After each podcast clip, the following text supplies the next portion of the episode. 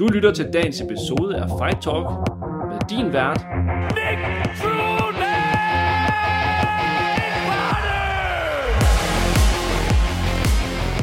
Dagens episode af Fight Talk er lavet i samarbejde med Piclaso, bookingplatform for dig, som gerne vil bruge mindre tid på betalinger, bookinger og gerne vil bruge mere tid på at undervise. Samt Get Fit Food, de sunde måltidskasser, som kan tilpasses dine behov. Velkommen til fjerde episode af Fight Talk, og som jeg har haft de sidste 3 episoder, så har jeg som sagt en gæst med, og i dag der har jeg taget Niclas Larsen med, dansk kickboxer, Muay Thai-kæmper. Hvad betegner du dig selv som? Er du kickboxer eller Muay Thai, for du har jo kæmpet begge dele?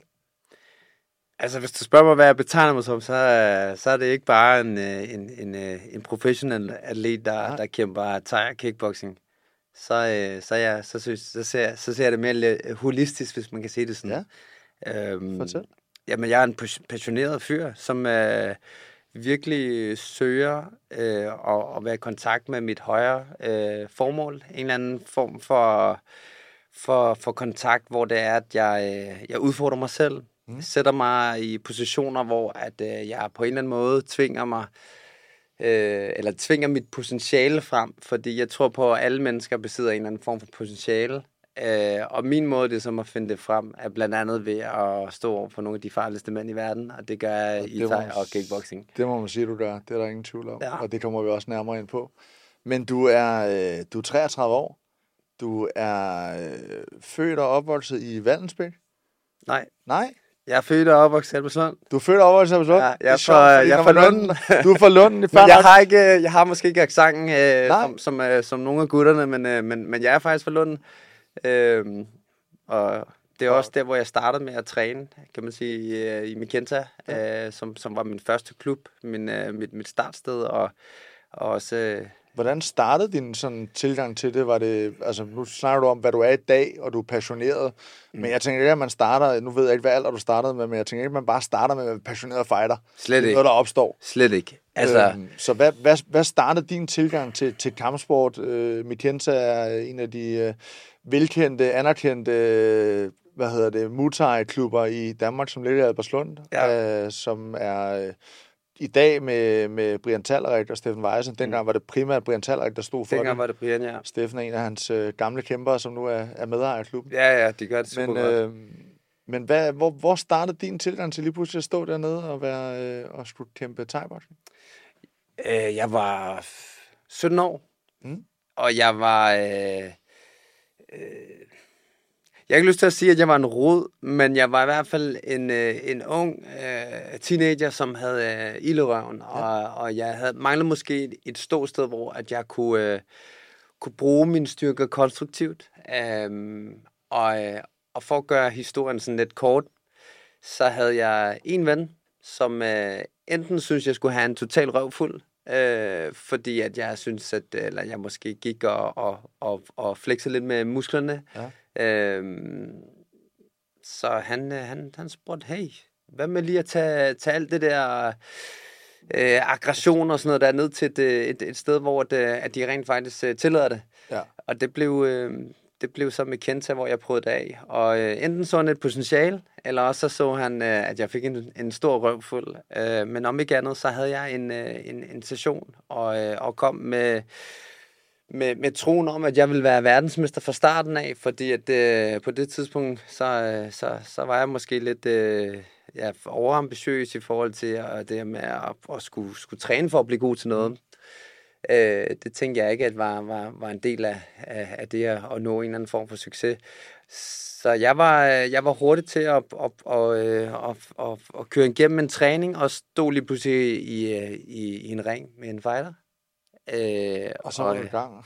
Så var jeg fandme i gang, altså, ja. Og jeg blev høj, og jeg tænkte, det her, hele miljøet var fuldstændig vanvittigt. Dengang så var Mikenta nede i en kælder i Albertslund på en skole, hvor at der stank af helvede til. Det meget, var meget klassisk, tror jeg, for sådan gamle thai-klubber og bokseklubber og sådan noget. Det var sådan meget, meget råt. Sved på væggene, blod, bræk, testosteron kunne man også lugte på en eller anden måde.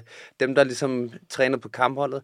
de var bare modbydelige. Altså, jeg tror også lidt, det sådan, dengang, der var der også det, man snakkede om, og det tror jeg også med boksklub og sådan noget, det var sådan, det var der mænd lidt blev skabt. Det var sådan lidt den retorik, man havde omkring, når man trænede sådan nogle steder, så blev der skabt en mand i dig, ikke? Mm. Ja. Så det var sådan lidt, der er et eller andet her.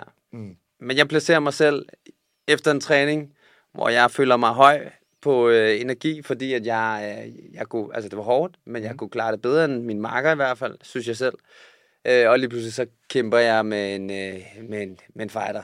Okay. Og han har en fest med mig, og jeg fatter ikke, hvad der sker. Jeg har 3 minutter, hvor jeg tænker, det er slet ikke sjovt det her. Nej. Altså, fordi jeg er på totalt dyb vand. Og han banker mig, mens han har det sjovt, og jeg er slet ikke vant til det her. Nej. Og det skabte et eller andet i mig. Altså, jeg havde trods alt noget vilje eller noget vedholdenhed, der gjorde, at jeg kunne se, eller også var det mit ego, der simpelthen ikke kunne sige... Der kunne lade det ligge og sige, okay. Det skulle lige vildt nok, ikke? Ja. Altså, fordi jeg fik virkelig prøl, altså, og det er de 3 længste minutter i mit liv nogensinde. Og han havde en fest samtidig. Ja. Det er sjovt alligevel, at det lyder som om, det står meget klart for dig, den her start på det. Ja. At det ligesom har placeret sig. Altså, det satte jo også, eller det gjorde også, at jeg opdagede, at der var et frø, der ligesom fik lov at spire i mig, og jeg blev mere nysgerrig på det her med, at hold da kæft, man, jeg var også smadret efter den her træning. Altså fuldstændig færdig, og alle, der trænede på et kamphold, de trænede minimum hver dag. Ja. Når jeg havde trænet 1 gang, så var jeg træt. Ja. Når jeg trænede 2 gange om ugen, så var jeg rigtig træt. Fucking træt. Ja. Men de trænede hver dag, så det, der blev jeg sgu, jeg blev ivrig, og sådan, jeg blev nødt til at finde ud af det her. Det kan jeg ikke forstå. Hvordan, så på et eller andet tidspunkt, så finder du ud af, at det her, det er noget, du vil noget mere, tænker jeg. Så, altså, du finder ud af, at det her, det er noget, du ikke kan være i, eller det er noget, du har brug for at udforske, i form af, at du får den her røvfuld for de her 3 minutter. Jeg tror faktisk det der med, at jeg ikke var god til det. Jeg troede, jeg var god til det, og det gjorde, at jeg blev stædig omkring det. Og jeg blev nysgerrig på de her mega sprøde rollemodeller, som ikke råbte og skreg, men bare repræsenterede styrke. Styrke på en måde, som det skal være i den her rolle, fordi det er jo ikke... Kampsport er jo ikke, hvad kan man sige, det er jo ikke vold, det er jo kontrolleret træning med en masse dygtige folk og dygtige teknikker. Og det er jo også lidt det, som jeg tror, at sådan kampsport generelt kan, for rigtig mange i hvert fald, det er at tage os, der måske har lidt krudt i røven, eller måske render og laver lidt lort på gaden eller noget andet, og give dem nogle rollemodeller, som de kan respektere på en anden måde, frem for at skulle rende i røven af et rygmærke eller noget andet i den sags stil, som de kan se op til som en rollemodel, som måske trækker min negativ retning. Bestemt. Ja. Altså, der var i hvert fald noget her, der tiltrækker mig, og en ny måde at se sine rollemodeller på, ikke? Og der tror jeg også, at fordi miljøet på det tidspunkt var så råt, og så søgte jeg en eller anden form for anerkendelse. Jeg var 17 år, så jeg søgte selvfølgelig noget anerkendelse. På det tidspunkt var det rigtig meget vennerne, der altså jeg vil gerne have respekten for mine venner. Jeg var tit jeg var den yngre i min gruppe og sådan noget der. Så jeg stod tit i nogle situationer. Og det der med at få anerkendelse og søge anerkendelse, hos nogle fællesskaber, som faktisk var positive. Det var det jo i kampsportmiljøet. Det gjorde også, at det gav mig noget styrke og noget oprigtig selvtillid og selvværd omkring det bare at være mig. Så der gik jo også i hvert fald et år før jeg fik en kamp, og de første 2-3 kampe jeg fik, det var slet ikke med Brian. Nå, det var faktisk med Dennis og Kasper Dybmark, dengang hed det 2 fighter, som stod i ringhjørnet for mig. Og hvordan gik de første kampe? Jeg bankede mine modstandere. Du bankede dine modstandere. Men jeg vil sige, men der kom jeg også til kort første gang, at jeg havde en kamp. Hold kæft, hvor var det var virkelig ringe. Altså, det var virkelig ringe, fordi jeg tænkte, jamen jeg slår dem ud, og så er det det.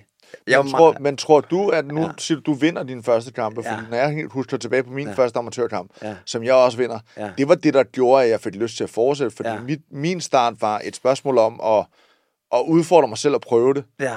Men det der adrenalinkick af at stå som sejrs, altså har vundet kampen og få radarmen i vejret, gav mig et eller andet, der gjorde, at jeg bare havde lyst til, okay, så skal jeg mere. Ja. Altså det gav et eller andet, det gav et kick, det gav noget adrenalin, det gav en masse ting, som bare gjorde, wow, det har det været mere af. Ja. Selvom man stadigvæk skal gå ind i buret eller i ringen, for de vedkommende igen og slås med et andet menneske. Ja. Tror du, det har ændret sig, hvis du har tabt den første kamp?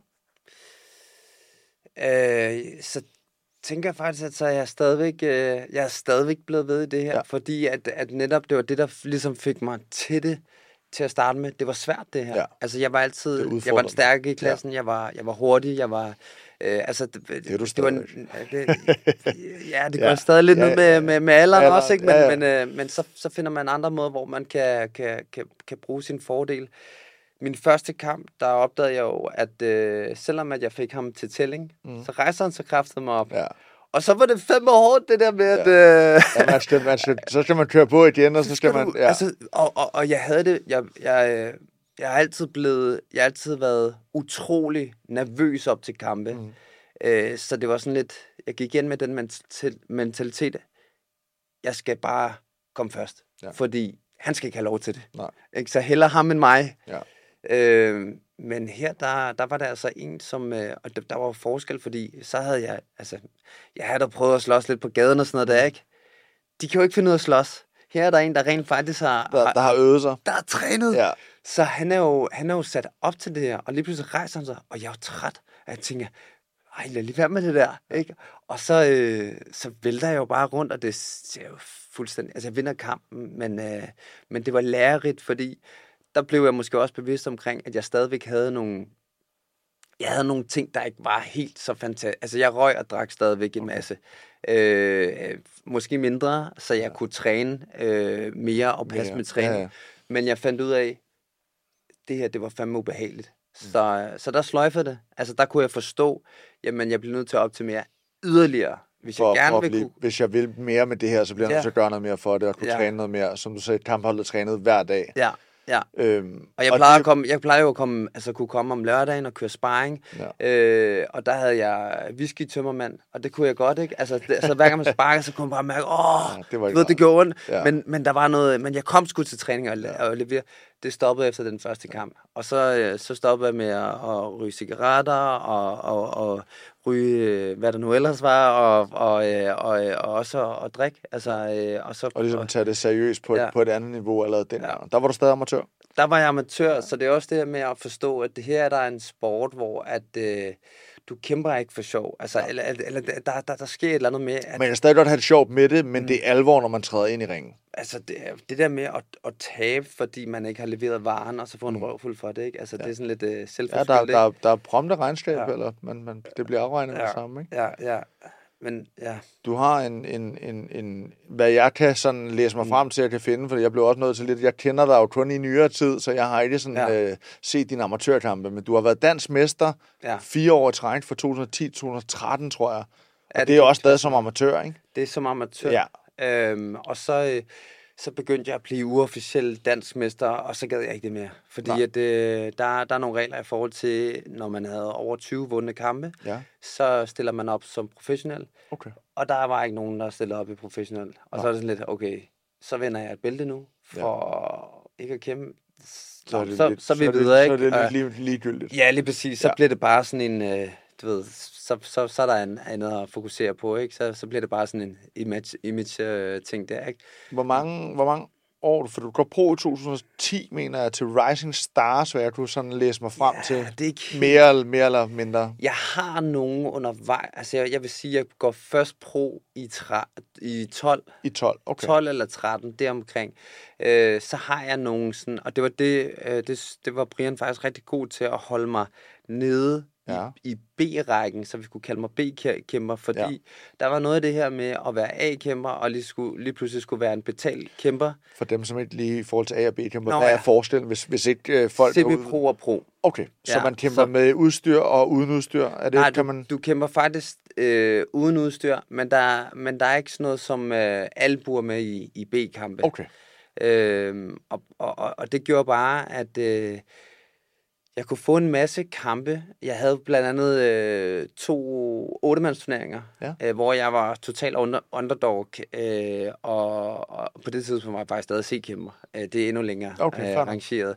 Men jeg blev placeret i de her 8-mandsturneringer, og der var B- og A-kæmper med i den, og jeg kom med på sådan et ekstra kort, et wildcard.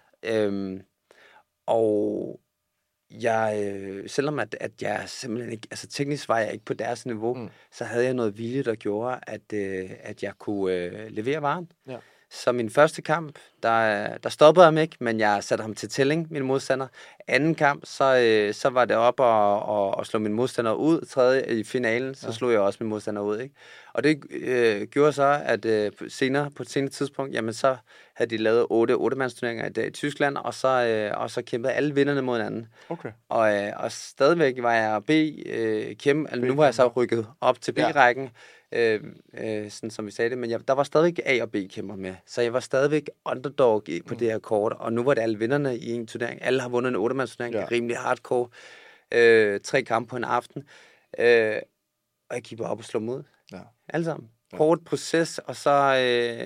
jeg ved ikke, hvad fanden der skete. Så placerede du også lidt dig selv som at være en ny kæmper, der er på vej frem, i hvert fald, hvis man går ind og gør det på den måde, som du fortæller her. Og det var jo ligesom serviet, som vi brugte tid på at bygge op. Derfor holdt jeg ved ikke, om det var meningen, men Brian var god til at holde mig nede, fordi man kunne godt risikere at blive hurtig A-kæmper. Ja. Men man fandt vi betale for en A-kæmper, der ikke rigtig trækker noget publikum. Ja, det var også en måde at gøre... Så du havde et navn, du kunne tage med dig, eller en rekordliste, eller nogle resultater, der gjorde, at du var interessant at få med som A-kæmper lige pludselig. Ja.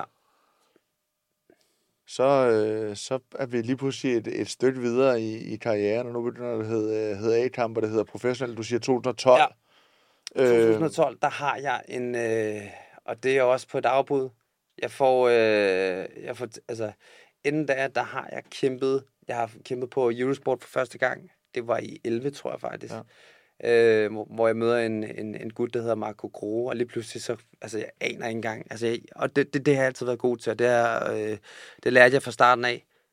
Du skal altid være klar, Niclas. Ja. Altså, det der med at diskutere rutiner eller sådan noget der, det fandtes ikke i det miljø. Det var bare sådan...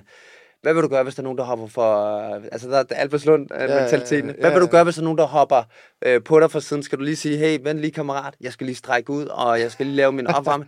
Nej, så er du klar, så leverer du. Ja. Og den mentalitet, den hjalp mig på mange måder, fordi at nogle gange kunne man... altså, man lærte at klare sig selv, og så finde løsningerne alligevel. Ikke? Man arbejder meget med løsningshåndtering, og der var ikke så meget bullshit. Så mentalt, der kunne jeg virkelig... mærke, at der var nogle ting, Brian han var særlig god til at bidrage med der. Ja. Så jeg var lige pludselig 2 uger før, tænker jeg skal til Holland, finde ud af, at jeg skal til Schweiz på samme dag. Ryger til Schweiz med Steffen godt nok. Der var han kommet i klubben. Ja. Han repræsenterer mig som træner dernede. Og så kommer vi lige ned, og så ser vi Sam på dengang var der noget, der hed, på Eurosport var der noget, der hed Fight Club. Ja.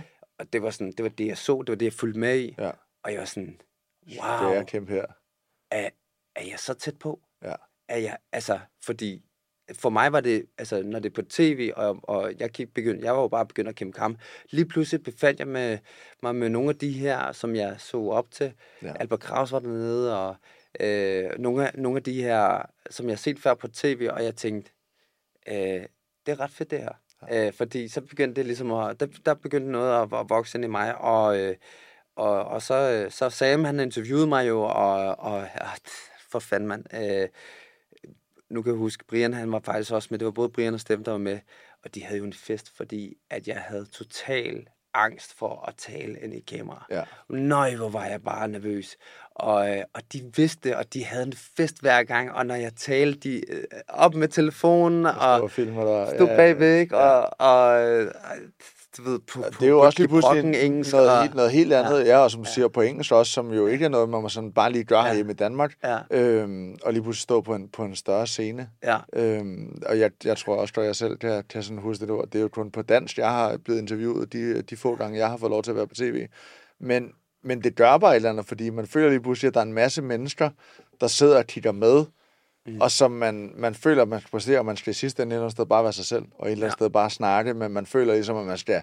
Men lidt ligesom, når man går ind i buret, at man skal præstere på et eller andet niveau over for nogle mennesker, som i sidste ende egentlig ikke har nogen betydning for dig. Ja, så, altså, som man kan sige... ja, det der med at stå foran et kamera, det var faktisk værre end at kæmpe. Det vil jeg hellere. Eller buret, ja. Meget hellere. Eller i ringen. Og for fanden, mand. Altså, men jeg fik en chance her. Jeg oplevede virkelig, at det der med at kunne tænde for nogle drømme, det var måske egentlig rimelig okay. Altså, man var måske tættere, end man lige troede. Og jeg gik også ind og leverede en performance, som overraskede alle til det stævne, og det skabte også nogle muligheder, hvor vi var totalt underdogs igen. Ja. Jeg har virkelig været meget underdog i min karriere, og jeg tror, at den her mentalitet med at så sige, ja tak, jeg er klar, den vil jeg gerne tage imod, det har bare gjort, at jeg har fået nogle vilde chancer.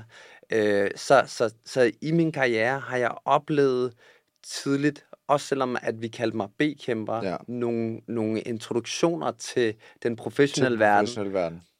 Og da jeg får min første professionelle, altså hvor jeg ligesom går steppet til at være A-kæmper, og vi ligesom ikke kan sige, hold mig nede længere, så er det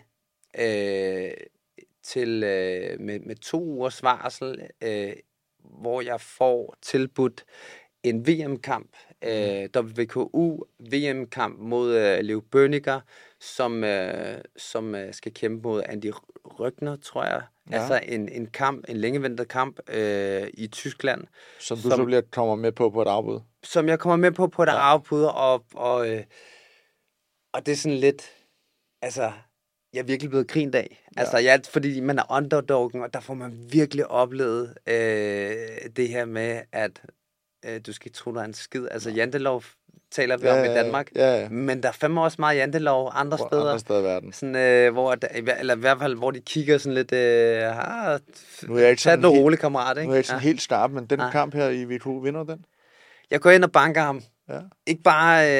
jeg slår ham ikke ud, men jeg fuldstændig kører ham over. Altså, og det er jo på tysk... En tysk grund, hvor han... Altså, jeg kommer jo bare af... Så du kommer som underdog og faktisk er verdensmester? Og han har alle forudsætninger for at vinde det her. Og jeg banker ham. Fuldkommen. Og jeg har en fest, og jeg rører op i VIP-en, og bliver fejret af tyskerne, fordi de fatter ikke, hvad fanden... De forstår ikke, hvad der er egentlig er sket. Hvad fanden er du? Du skulle have total bank, men du har eddermame leveret en verdensklasse performance... Og det her, det er fuldt fortjent. Der var ikke nogen, der havde det skidt med, at jeg kom fra udlandet og havde vundet den her kamp mod deres lokale held. Ikke? Ja. Så det var min introduktion til den. Og så gik det jo stærkt. Så går det stærkt, fordi du har også vundet. Du har både været europamester og verdensmester i WKU, mener jeg, ikke? Ja. Eller i hvert fald verdensmester i WKU. EUPSP, det er inden for amatørregi. Okay. Men man kan sige, når jeg har... Efter det der med, altså da jeg går ind i A-klasse-kampene, så går der jo ikke særlig lang tid, så rører jeg i det, der hedder Glory kickboxing. Og det gør jeg på baggrund af min tidligere historik. De her 8-mandsturneringer, hvor at jeg har leveret fuldstændig vanvittigt, og igen skulle have været den her, der bare lige pyntede på programmet, men lige pludselig var ham, der overtog det. Og Glory, for dem, som ikke ved, hvad Glory er, noget af det største, der er inden for kickboxing, i hvert fald i Europa. På det tidspunkt vil jeg sige, gå hen og sige verden, faktisk. Verden, okay. Glory kickboxing er det absolut største, en kæmpe promotion. Holland, eller hvordan? Og den er... Ja, det er nogle hollændere, der står på der det, men det er så finansieret af nogle og de satser også på det amerikanske marked, kan man sige, ikke? Ja. Så på den måde, så er det virkelig stort med stort på op, og grunden til, at jeg får den her kamp, det er fordi, at en af promoterne i Tyskland er blevet kontaktet, og i forhold til en af hans fighter, som har en VM-titelkamp, så derfor siger han nej tak til den her. Jeg ved ikke, om det var derfor, eller det var fordi, det var ham modstanderen, som de tilbød, han skulle kæmpe mod. Fordi at... og den her modstander skal jeg nok komme ind på lige om lidt. Ja. Han havde et ryg, Og det gjorde altså, at folk de faldt fra. Så du bliver tilbudt kamp i stedet for ham, fordi han enten var tilbudt en anden kamp, eller måske havde lyst til at møde ham, du så ender med at møde? Jeg blev i hvert fald tilbudt, fordi han sagde, det var en, der hedder Dennis Schneidmiller fra Tyskland, som skulle have haft kampen, men så sagde han, jeg har en meget bedre fighter, eller en meget mere interessant fighter, og han hedder Niclas Larsen, han er fra Danmark, han har kæmpet de her 8-mandsturneringer, og han er vanvittig, og i forhold til den modstander, så vil det være vanvittigt. Og modstander, det er Andy Ristie? Andy Ristie, som på det tidspunkt er rangeret som nummer 4 på ranglisten, men er ubesejret. Og det er sådan en uofficiel verdensrangliste, eller er det et Glorys rangliste? Det er Glorys rangliste, og man kan sige, det er ligaen for alle verdensmesterne, ikke? Så det, det er Formel 1, det er Champions League, det er der, hvor de bedste er. Og dem, han kæmper eller har slået, jamen det er ikke navne, der er for sjov. Nej. Og så faktisk skulle han møde en, der hed Sandy Dahlbæk, og grundet...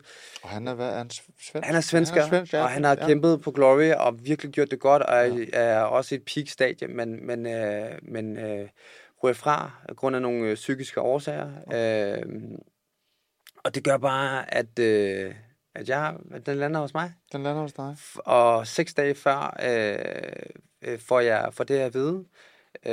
Det er Brian, der ringer til mig, og så siger, hey, kan du lige tjekke ham her modstanderen ud? Han hedder Andy Ristie, og jeg går ind og finder ham. Og så siger jeg, hvad så? Han er vild nok, jeg kender ham godt. Ja. Jamen, kunne du tænke dig at møde ham? Om 6 dage. Så sagde jeg, nej, det nu er han ikke. Det er han ikke sejt. Okay. Så ja, det kunne jeg godt. Det kunne jeg da godt. Hvorfor ikke? Ja. Jamen, er du klar om 6 dage? Eller er du klar til at rejse i morgen, sagde han faktisk, fordi at vi skulle rejse til LA, og det var nu. Ja. Så jeg skulle svare med det samme, og det var bare sådan der... Jeg havde kæmpet 3 uger forinden, og der kan man nogle gange godt have et lille dykke, hvor man sådan, jeg overgår ikke at træne, og det der kom i gang, og sådan noget der, ikke? Lige så snart jeg fik det at vide, så vidste jeg det.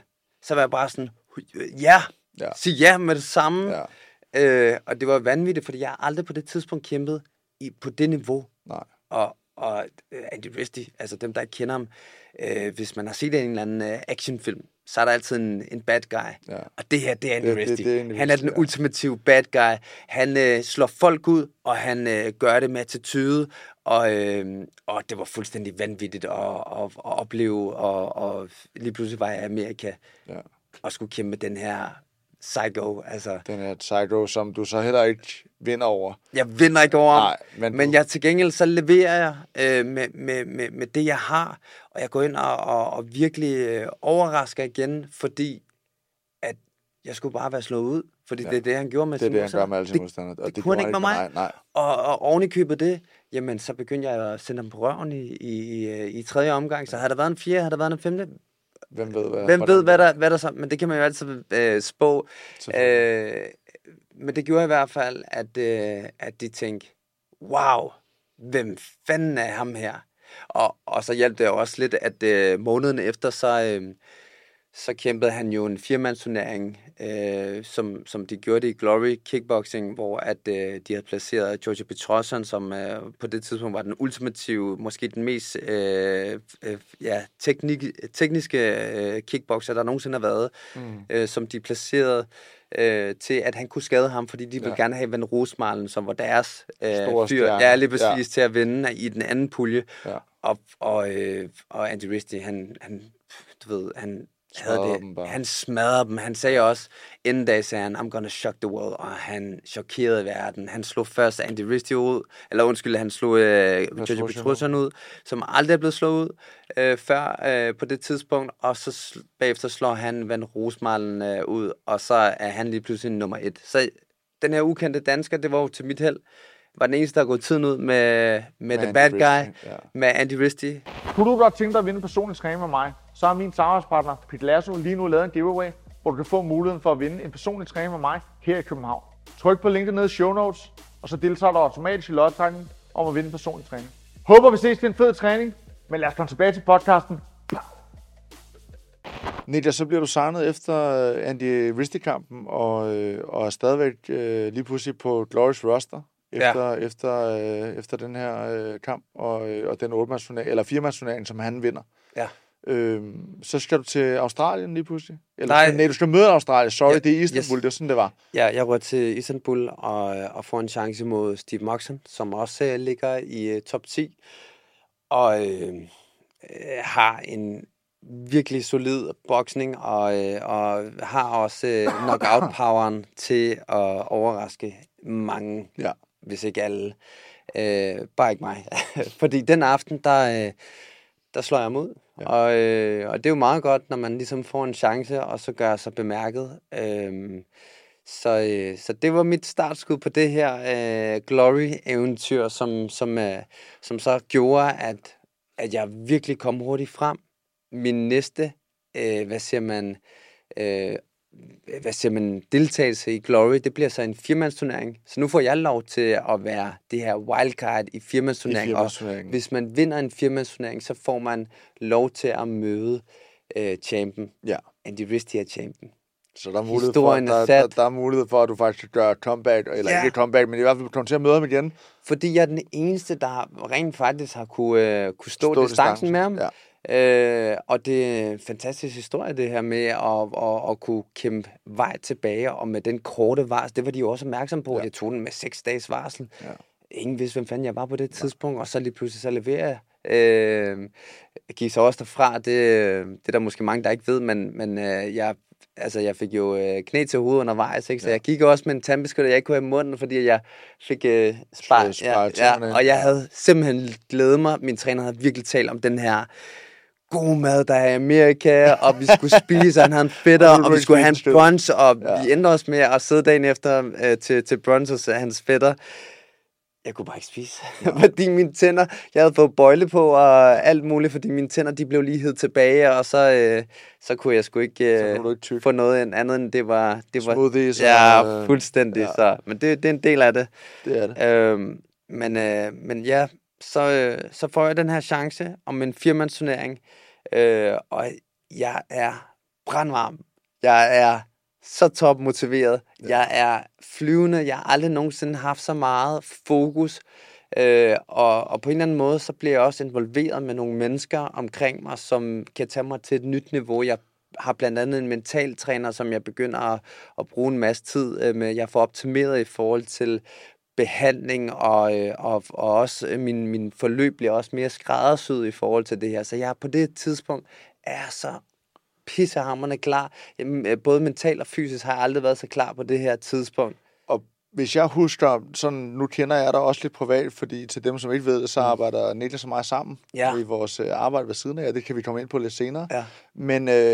Men du tager faktisk orlov for dit arbejde. Det er omkring her, er det ikke det? Nej, det er det, det faktisk ikke. Det er så det er mig, der skriver på det først senere. Det er på et senere tidspunkt. Nå, det er men jeg har et godt arbejde, som supplerer det sindssygt godt. Og, og fedt, at du vil tage det op senere, fordi jeg har også noget i forhold til den del, og hvordan jeg ligesom har brugt det arbejde til min force, og også lade det være, du ved, en god kontrast til netop at bruge den vores arbejde som en træningsgrund også, ikke? Nå, men tilbage til mentaltræner, du begynder at sætte dit jeg er mere klar end nogensinde. Jeg træner også hårdere end nogensinde. Ja.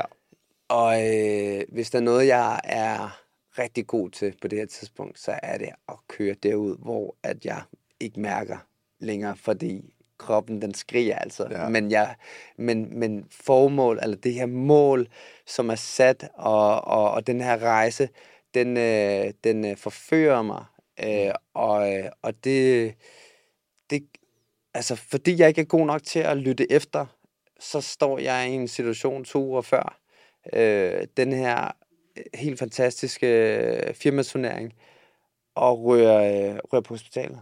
Jeg rører på hospitalet, og er fuldstændig ude af den. Ja. Jeg er fuldstændig ude af den. Du står foran din livskamp, din mulighed for at vinde firmasturneringen og kunne komme tilbage til om titlen i Glory. Ja. Altså, og det der med at få kroppen til ligesom at dæmme sig, fordi lige nu er der noget andet, der er vigtigere. Ja. Det er jeg ret god til. Ja. Men det her, det er fandme alvorligt, og jeg kommer også ind, og de får taget nogle blodprøver, og de ser, at mine tal er fucked up. Du har en staph infektion. Jeg har en staph infektion, som har gjort, som også, altså som er så langt hen i forløbet, at min infektionstal er på et niveau, hvor at vi taler om amputering af ben. Amputering af ben, ja. og havde jeg ikke været i måske den form. Alder og ja. den gode form jeg var, jamen så havde det været døden der også kunne være taler. Jeg husker i hvert fald fra mit perspektiv, vi kender jo hinanden fra den tid også, at der var mange der var nervøse. Mm. Jeg ved også der findes nogle billeder, og det kan også være at jeg kan linke til noget af det nede i beskrivelsen nedenunder. Der er i hvert fald nogle billeder noget fra den gang hvor du blev hospitalet, hvor at det her sår du har på foden, som jo ikke heler når man har sådan en staphylokokinfektion. At det der også, hvor man lidt overvejer, man bliver nødt til at amputere, heldigvis for det. Du sidder her i dag med fødder og hænder og ben og det hele. Men det kunne have været stoppet på karrieren, det kunne have været slutningen på alt, i forhold til den Niclas Larsen, som sidder foran mig i dag. Ja, og egentlig, selvom jeg stadig har mine ben, så vil jeg også sige, at så blev jeg dømt ude. Ja. Og det gjorde jeg både af autoriteter, og det gjorde jeg også af folk, der var tæt på mig. Ja. Fordi jeg var stillesiddende, og jeg mistede også, signalet fra hoved til fod. Ja. Og det gjorde at jeg var indlagt i et længere stykke tid, og jeg skulle lære at gå igen. Ja. Og det tog tid. Ja. Altså, det tog i hvert fald 3 år, for at jeg præsterede på Glory kickboxing igen. Niveau igen i hvert fald, ja. Men vedholdenhed og et fokus på, hvad jeg ligesom skulle lære. Ja. Der var noget, jeg skulle lære i den periode, og det var vigtigt for mig. Og nu, hvor jeg kigger tilbage, selvom at når man står i det, så tænker man, hvorfor? Ja. så var det lige præcis det, jeg havde behov for. Jeg har brug for det der. Jeg har brug for, selvom at chancen lå lige til højre benet, så var det ikke endnu. Nej. Du, jeg vil ikke sige mirakuløs, fordi jeg tror på, at fordi du er den, du er, og det du kan, og din tro på din egen, hvad kan man sige, udvikling, har også været med til, at du kommer tilbage igen. Mm. Og du ikke bare siger, ved du hvad, nå, det var det. Mm. Langt stadig, jeg er ude 3 år, men du kommer tilbage, og du begynder stille og roligt at træne, og begynder faktisk også at kæmpe igen. Ja. Og ligesom for fundet mindsetet. Jeg kan ikke huske, om det også er her, du vælger at skifte nickname fra The Destroyer Larsen til The Dream Chaser. Der kommer i hvert fald et skift i din person, din tilgang til træningen. Du vælger også at skifte væk for hvad hedder det, Mikenta, og ligesom søge dine vegne i forhold til, hvad du gerne vil. Ja. Og det kan man måske sige, om alle folk er enige i et skift eller ej, så selvom vi er en del af en klub, det snakkede jeg også med Demir Hatsovic om i forrige afsnit, så er vi jo sidste ende individualister, der går alene i buret. Selvfølgelig har vi vores træner og sådan noget med, men man skal også gøre det, der virker for en selv. Ja. Men der sker i hvert fald nogle ting i forhold til dig, og nok også måske i forhold til din, jeg ved ikke sige din personlighed, for jeg føler stadig, du er den, du altid har været, men du ændrer lidt fokus på, hvilken form for træning, og hvordan din tilgang bliver til det. Ja. Kan du prøve at sætte nogle ord på, hvad der sker, eller hvad der du går igennem med den her proces? Ja, altså, jeg har, altså, kontra den her oplevelse med skaden og alt det her, og jeg også har koblet en coach, en virkelig, virkelig dygtig coach, som bare matcher mig fuldstændig vanvittigt. Altså, jeg føler virkelig, der er en tillid til det her menneske, som egentlig er nyt for mig. Men han tuner ind på mig på en måde, som jeg aldrig er blevet tunet ind på før. Fordi jeg har været rigtig, og jeg har haft brug for det her med at være et miljø, hvor der var en faderfigur måske, der kunne sige, Niclas, du skal hoppe. Ja, og så gør du det. Og du skal blive ved, så længe jeg siger det. Ja. Og du stiller ikke spørgsmål til det, du gør det bare. Ja. Og det har virkelig hjulpet mig. Men den her også der er en tillid, ikke? Altså hvis man bare bliver ved med, Men det her med så møder jeg, og det er det her med også at tænke lidt, jamen for fanden, lider jo dynamisk.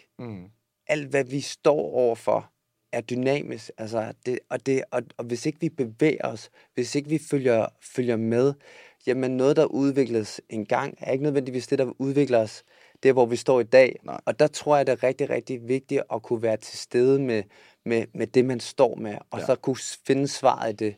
Og det var det, som Nikolaj Juhl, som var min mentaltræner, eller coach, eller hvad man nu vil kalde det, han var bare sindssygt dygtig til at stille nogle spørgsmål, så jeg tunede ind på, hvorfor fanden Niclas Larsen nu gjorde, som han gjorde. Ja.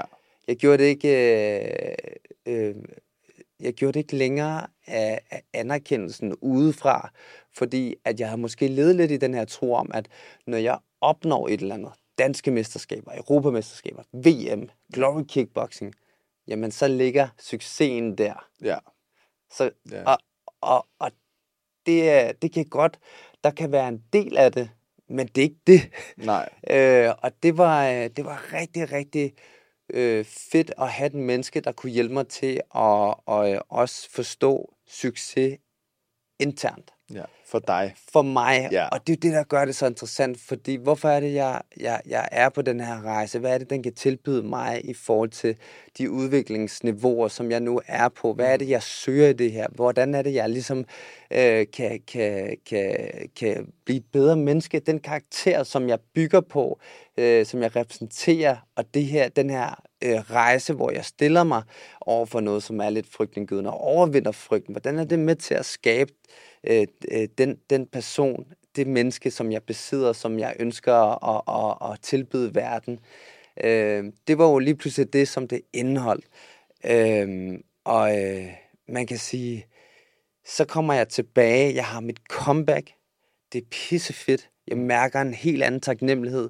Det, jeg måske lærte i den her periode, hvor jeg var ude allermest, det var, Niclas er mere en thai-bokser Niclas, fordi jeg identificerede mig med at være god til noget, og så være værdig grundet det. Lige pludselig var det der ikke mere. Nej. Jeg følte mig af helvede til. Jeg havde det så dårligt, at jeg lod det gå ud over min familie. Jeg var jo heldig at have, på det tidspunkt jeg havde 2 børn, men jeg lod det gå ud over dem, fordi jeg sad i mit eget ego-centreret mindset, hvor det er, jeg kun kunne fokusere på, at Niclas skulle kæmpe. Men jeg skulle lære noget af det her. Jeg skulle lære, først og fremmest skulle jeg lære at gå, men jeg skulle fandme også lære det her med at være et menneske, og være til stede, og være taknemmelig.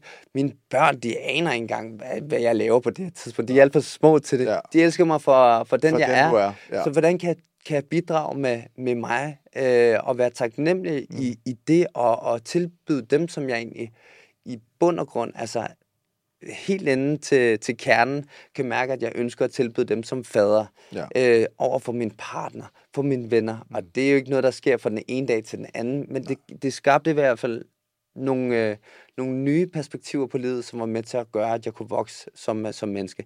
Det gjorde også, at jeg kom tilbage, jeg kæmpede med en taknemmelighed og tænkte, fuck, hvor er det fedt at være mig. Jeg kæmper med taknemmelighed, og jeg nyder det, og jeg kæmpede i Chicago. Mit comeback var i Chicago.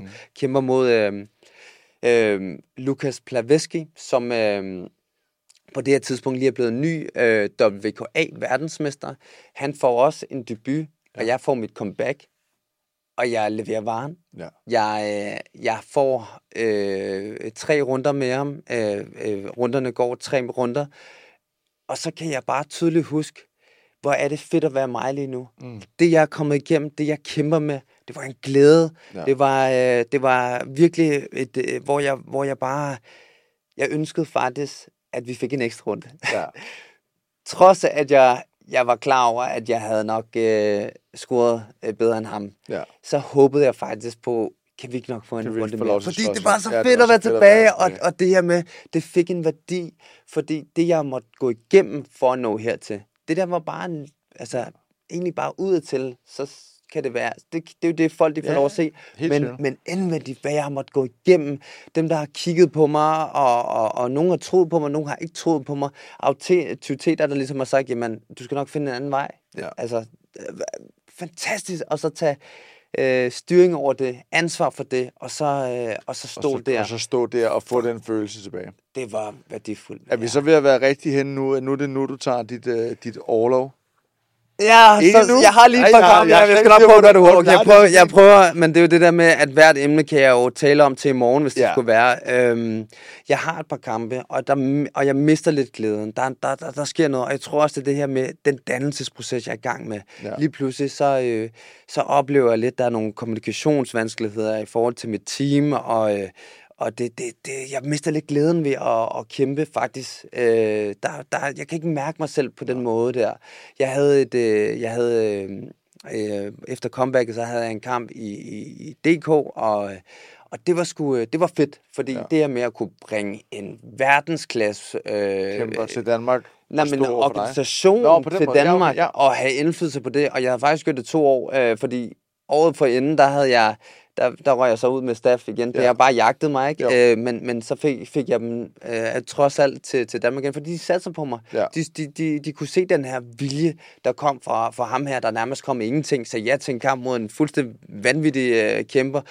Jeg havde noget, som de virkelig turde satse på, ikke? Mm. Og de kommer til Danmark, og så efterfølgende, så røg jeg en 4-mandsturnering igen, og så er vi back on track. Ja. Men så mister jeg lidt mig selv i det. Jeg mister lidt drivet. Det bliver svært for mig at komme til træning, og jeg har nogle kampe, hvor jeg leverer, men du er ikke dig selv. Jeg er der ikke på samme måde. Og så går der noget tid, og så ender det med, at vi bliver enige om, at vi er vokset fra hinanden, for at sige det mildt. Ja. Så er der ikke nogen, der... vi er vokset fra hinanden, og Niclas, hvis Niclas gerne vil noget her, så skal jeg sgu tage ansvar for det. Ja. For der er ikke nogen, der gør det for mig. Nej. Og der bliver det til, at jeg rejser til udlandet. Og i det, så går jeg fra at være... I mange år har jeg været The Destroyer. Ja. Og det var et navn, jeg ligesom fik døbt af mine træningskammerater. Grundet at jeg... Ja, i Mikenta, hvor jeg bare... det var altid en vej, det var fremad, og jeg fyrede den bare af. Det ændrede sig lidt undervejs, og så her på egen rejse, så blev det til The Dream Chaser. Og hvad repræsenterer det? Jamen, det gør det her med at jagte sine drømme og tage ansvar og totalt personligt lederskab omkring det, man gerne vil her i livet. Så det var det, der repræsenterede for mig, og det at jagte succes og opleve udvikling og læring, det blev lige pludselig det, der var mit mantra. Så jeg rejste til jeg fik overlov fra mit arbejde. Der var den. Det var min måde ligesom at sige, jeg skal fandme gå 100% ind på det her. Jeg havde nogle folk bag mig, som kunne støtte mig finansielt, fordi jeg er en privilegeret mand, der har et dyreliv, end hvis det bare var mig selv. Jeg bor i Danmark, jeg har en familie i Danmark, og det koster mere end hvis 2 børn. Ja, og det gør at jeg skal tjene til lidt mere end hvis det bare var mig selv og nede i Thailand. Ja. Jeg rejser afsted, søger de absolut bedste af de bedste. Jeg kan mærke, at jeg mangler mig selv i det, men jeg har det også sådan her, jeg har ikke undersøgt om, altså, der er nogle muligheder, jeg mangler at undersøge for at finde frem til, om der stadigvæk ligger noget gemt. Der ligger noget potentiale, som ligger og venter. Og der søger jeg til Thailand og rejser rundt der. Jeg rejser også lidt rundt i Tyskland, i Holland og forskellige lande, hvor jeg søger, men udelukkende for at finde svar. Hvad er det? Hvor kan jeg finde nogle af de mennesker, der ligesom kan ramme mig på det, jeg ligesom har behov for? Så jeg søger en masse viden. De bedste sparringspartnere. Jeg tager faktisk til blandt andet til Sitsongpeenong, hvor Siddichai, som er på det tidspunkt, er han blevet Glory Champ. Ja. Så jeg tager ned og oplever hans miljø, og træner i hans miljø, og træner med hans trænere, og sparer med ham, og hvem der nu er i det miljø. Og så lige pludselig, så står jeg også i en situation, hvor at jeg er fighter, men fighter, som ikke har nogen kampe. Ja. Så det gør, at jeg bliver nødt til at være min egen matchmaker. Ja, fordi Glory-kontrakten er lige pludselig er ikke længere aktuel. Den er stoppet. Der et eller andet der, og jeg skal videre, og det der sker, det måske. Og så tænker jeg sådan her, okay, selvfølgelig, jeg har rakt ud, men om ikke andet, så er jeg hele verden. Man er jo lukket på en kontrakt. Nu har jeg mulighed for at kæmpe mod nogen, fordi der er nogle verdensmestre, der godt kunne tænke mig at møde, og det gør jo også, at det åbner op for et asiatisk marked, som faktisk er enormt jo. Altså det er en kultur, hvor det er kampsport bare er... Altså, det kan du bare finde derovre. Og det er der ingen tvivl om. Jeg tror også lidt, at sådan, hvis vi går den vej hen nu, og hvor du er i dag, så tror jeg, at der er mange, der sådan lidt er ved at falde ned af stolen, eller sådan lidt bliver overrasket, da du lige pludselig får landet en kamp mod Buakaw. Jeg får landet en kamp. I Thailand. Ja. Som er et af de største navne ud af Thailand i forhold til thai-boksning, og har et voldsomt resume i forhold til de kampe, han har haft. Buakaw er jo drømmekampen for mig. Det er også det, da jeg startede med at træne, så var det i nullerne, hvor at han lige pludselig skinnede frem, altså i K1-tiderne, og K1 var det, der blev sendt på Eurosport, og her var der en eller anden thailander, som bare bankede dem alle sammen. Som bankede alle. Det var Buakaw. Ja. Og lige pludselig, så står Niclas og skal kæmpe mod Buakaw. Ja.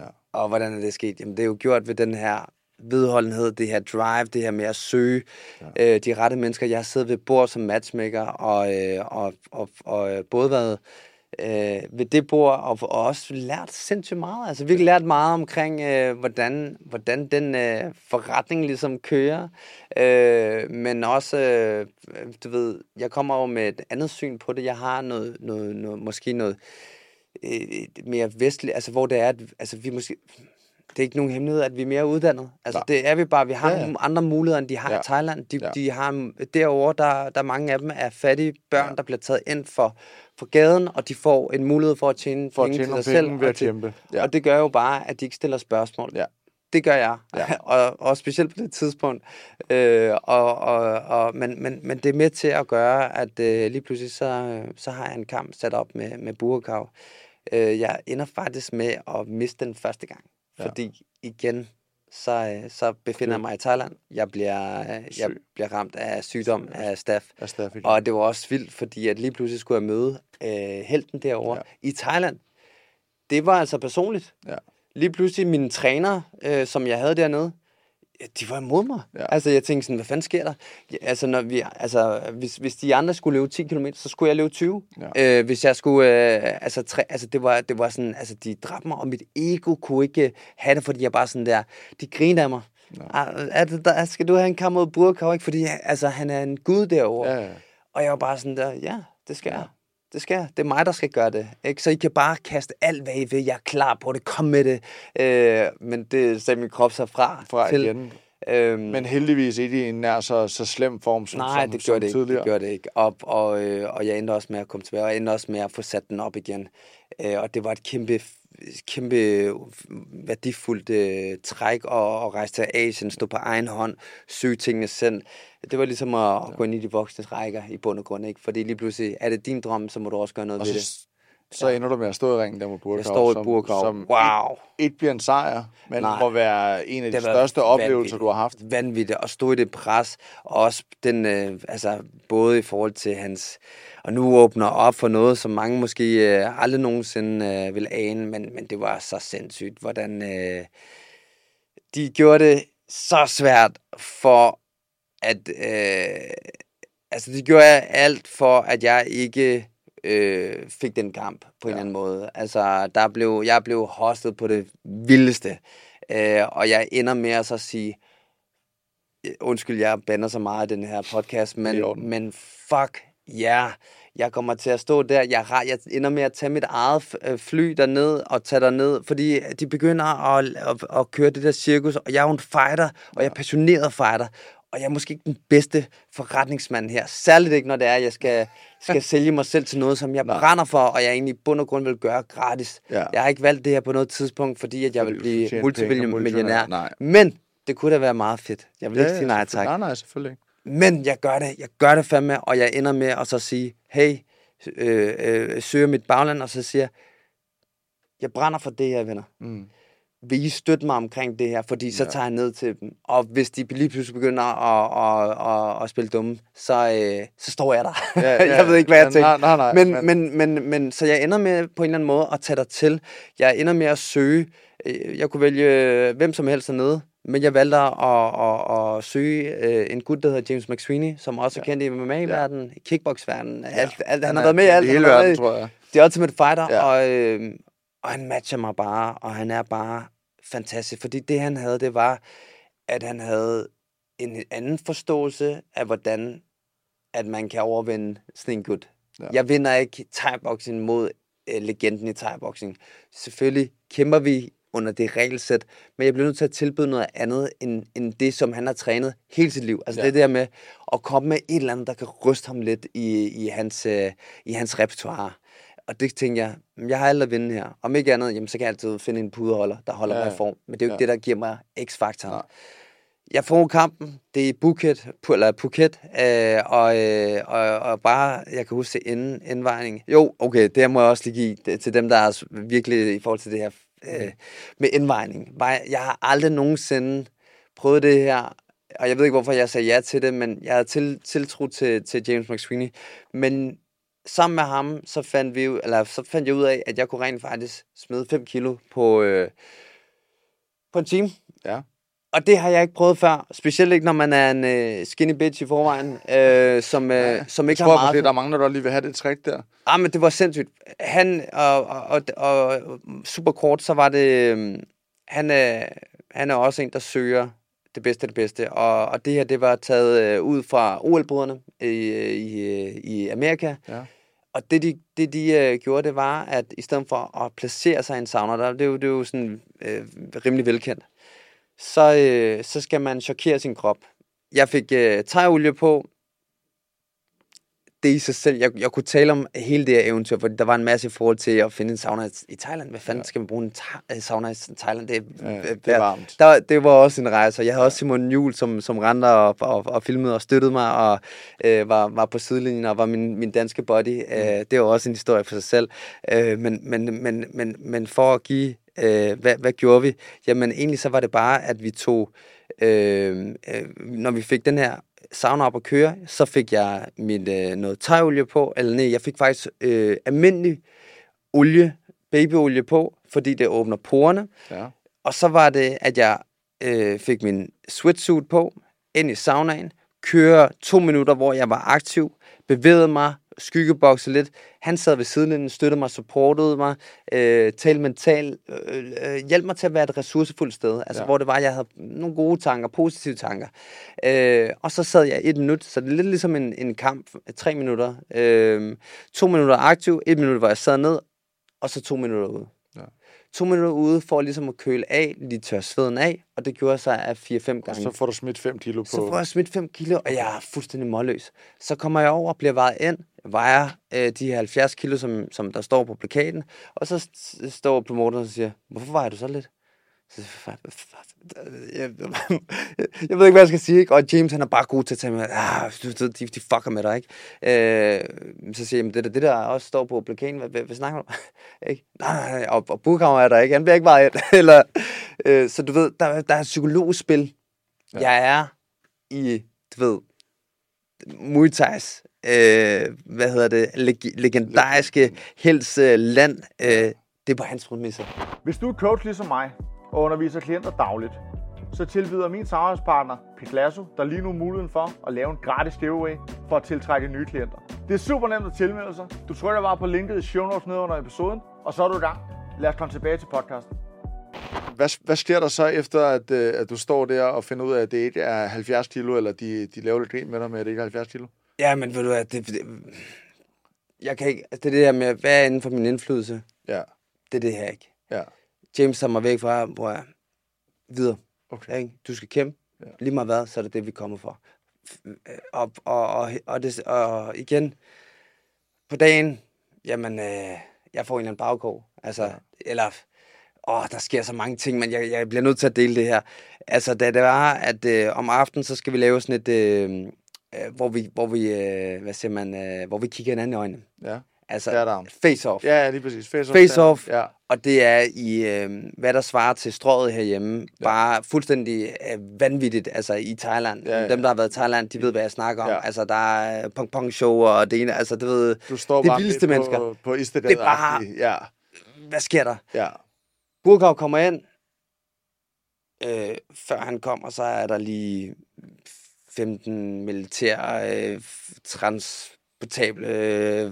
transporter, ja, et eller andet, ikke? Altså, der kommer politi, der kommer security, der er måske sådan 50 mand, eller sådan noget der. Ja. Alle sammen er omringet omkring Buakaw. The goddess is here, ikke? Ja. Altså, og jeg skal gå rundt med ham her, i den her cirkel, hvor alle, der ser, at Buakaw, jeg ved ikke engang, hvordan de kan se ham, fordi der er så mange mennesker, de skriger, og det, altså, det er også, det er bare for at give et indblik i det her psykiske pres, som jeg står i. Jeg møder en fuldstændig, altså det bliver til, at han er fuldstændig, han er umenneskelig, det er en gud, jeg skal møde, ja. Ej, det er ikke. Men jeg holder, altså, og det er der, hvor jeg virkelig får lov til at arbejde med mig selv, og bare holde med fokus, og ikke ryge med på den her, og beundre ham på noget, fordi han er min modstander. Ja. Men alle omkring mig er fuldstændig fascineret af den her legende, ikke? Og ja, det var bare et lille kort. I får face-off, og I kommer til kampen. Ja, vi når videre til kampen. Du vinder den desværre ikke, det ved de fleste, der følger lidt med. Men jeg leverer fandme. Jeg leverer første omgang, hvor man kan sige, og det kan jeg huske, første og anden omgang var rigtig gode. Ja. Jeg kom ud i tredje, ud til mit ringhjørne. James McSweeney siger til mig, Niclas, det du har leveret, har det været hvilken som helst andet land, så, har du vundet den. Ja. Men du er i Phuket, min ven. Ja. Vil du vinde det her, så skal du slå ham ud. Ja. Og jeg går ind med det, i mente, at jeg skal slå ham ud. Og jeg satsede, og jeg er glad for, at jeg satsede, fordi det er det, det kræver nogle gange. Det gør det, 100%. Han fik mig.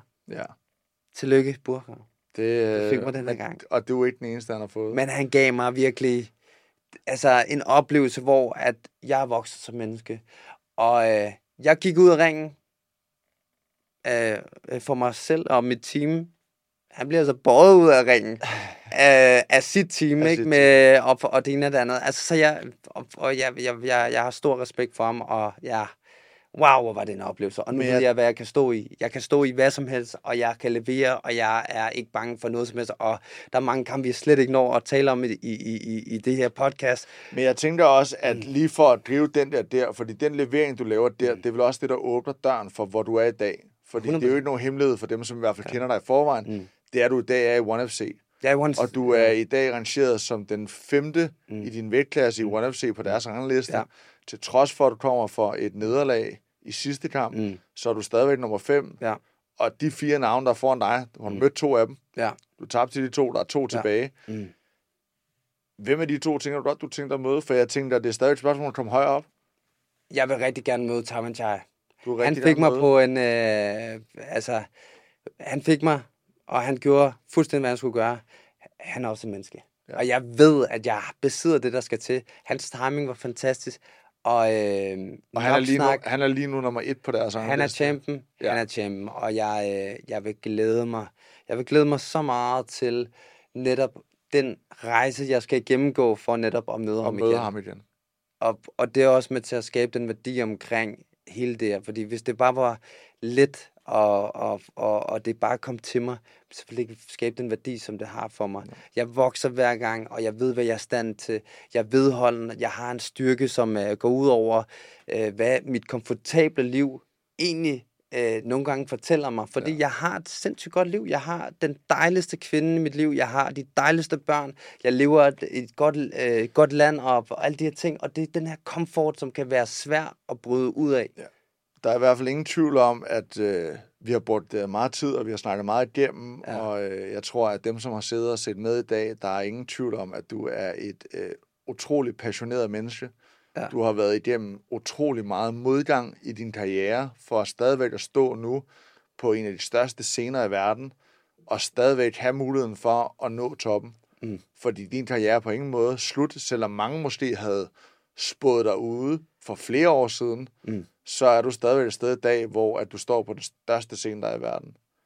Kort sagt. Kort sagt. Så jeg er ham den irriterende, der kommer igen indtil jeg får det, jeg gerne vil have. Lige præcis. Ja, og jeg får det. Ja. Og jeg ved det. Og jeg har en masse spørgsmål, jeg har lyst til at stille dig, men for at dem, der sidder og ser med derude også, ikke slukker og tænker, nu gider vi ikke at høre mere fra jer to, så åbner jeg døren op for, at vi kan tage en runde 2 på et tidspunkt i fremtiden, ja. Hvor at, du måske også har nogle flere nye historier, fordi der kommer også nogle flere kampe. Der bliver skabt nogle undervejs. Og så kan vi komme ind på noget af det, vi ikke også snakker om i dag. Fedt. Og ellers så vil jeg sige, at det har været en kæmpe fornøjelse. Jeg synes, det er fedt at sidde og høre din historie. Jeg kan mærke, at jeg får lidt kuldlysning undervejs for at høre nogle af de oplevelser, der har været. Og det er jo netop de her detaljer, som folk, der sidder og følger med derude, ikke får generelt. Nej. Så Niclas, tak for i dag. Og for jer, der sidder fuldt med derude, tak fordi I endnu en gang har kigget med i den her podcast, Fight Talk. Og til jer, der lytter på Spotify, tak til jer.